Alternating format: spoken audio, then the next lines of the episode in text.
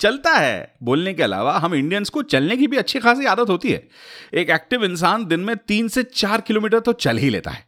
By the way एक study कहती है कि एवरेज पर्सन अपनी लाइफ में इतना चल लेता है कि वो अर्थ के पाँच चक्कर लगा सकता है। चलना इतना सीरियस मैटर बन जाएगा, कभी सोचा नहीं था मैंने।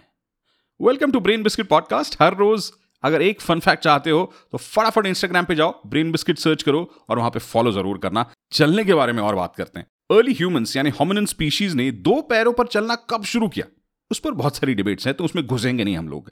लेकिन कहते हैं कि इसकी शुरुआत कुछ साठ सत्तर लाख साल पहले हुई थी। इसे बायपेडलिज्म कहते हैं। तब से चलना सीख रहे और आज तो एक्सपर्ट बन गए और थोड़े ज़्यादा एंथुजियास्टिक भी।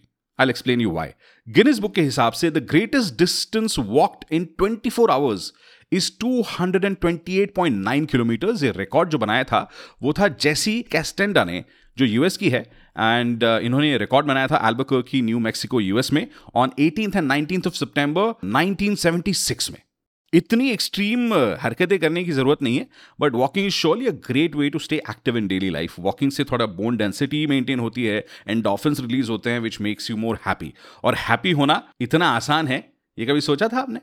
ये जानने के बाद, अब मैं जब ऑफ़िस जाता हूँ और मेरे पास कोई काम आता है तो मैं काम नहीं करता मैं बस वॉक पे निकल लेता हूँ। Happy walking and Brain Biscuit के अगले एपिसोड में मिलते हैं।